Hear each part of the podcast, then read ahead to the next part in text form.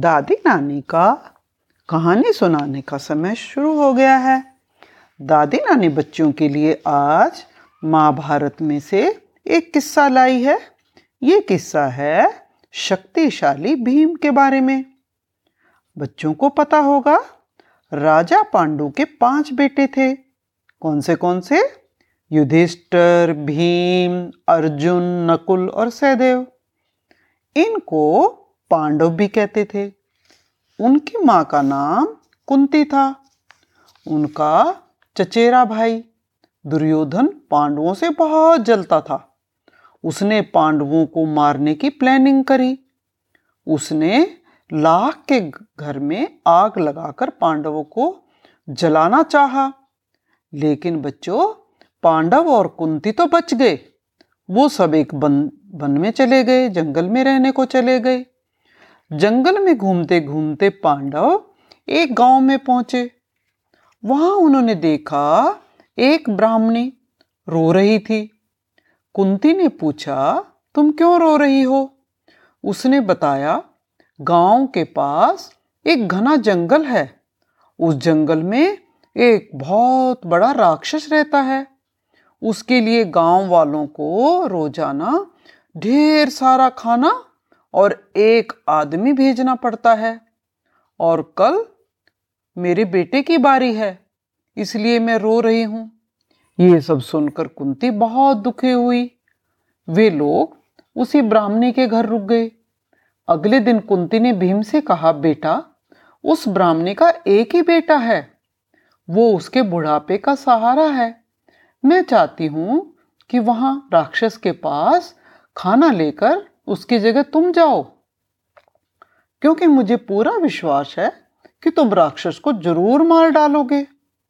ब्राह्मणी इस बात से सहमत नहीं थी, क्योंकि वो सब उसके घर में गेस्ट थे और वो नहीं चाहती थी कि उसकी मुसीबत उसके अतिथि ले लें अपने सिर।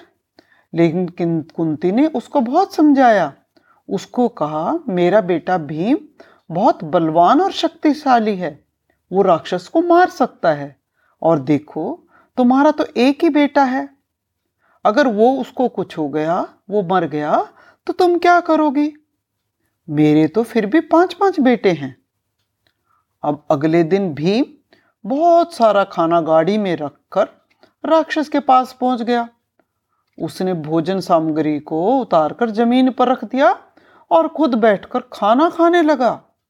ये देखकर तो राक्षस आग बबूला हो गया। उसने कड़क कर भीम से पूछा, ये क्या कर रहा है? देखता नहीं, भोजन कर रहा हूँ, भीम ने हँसते हुए जवाब दिया। भीम की बात सुनकर तो राक्षस और भी भड़क गया। उसने आव देखा न ताव, सीधे भीम पर झपट पड़ा। भीम तो पहले से ही तैयार था। उसने तेज़ी से उछलकर राक्षस की कमर में जोरदार लात मार दी राक्षस दूर जा गिरा। दोनों में ज़बरदस्त लड़ाई हुई।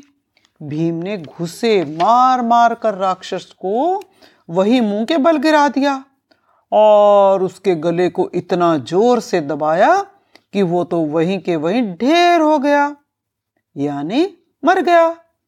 भीम गाड़ी लेकर फिर गाँव की ओर लौट पड़ा। भीम को जीवित वापस आता देखकर लोगों की खुशी और हैरानी का ठिकाना ना रहा।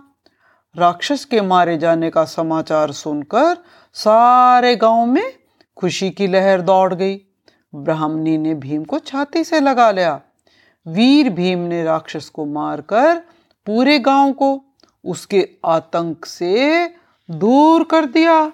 तो बच्चों, आज की कहानी यहीं खत्म होती है।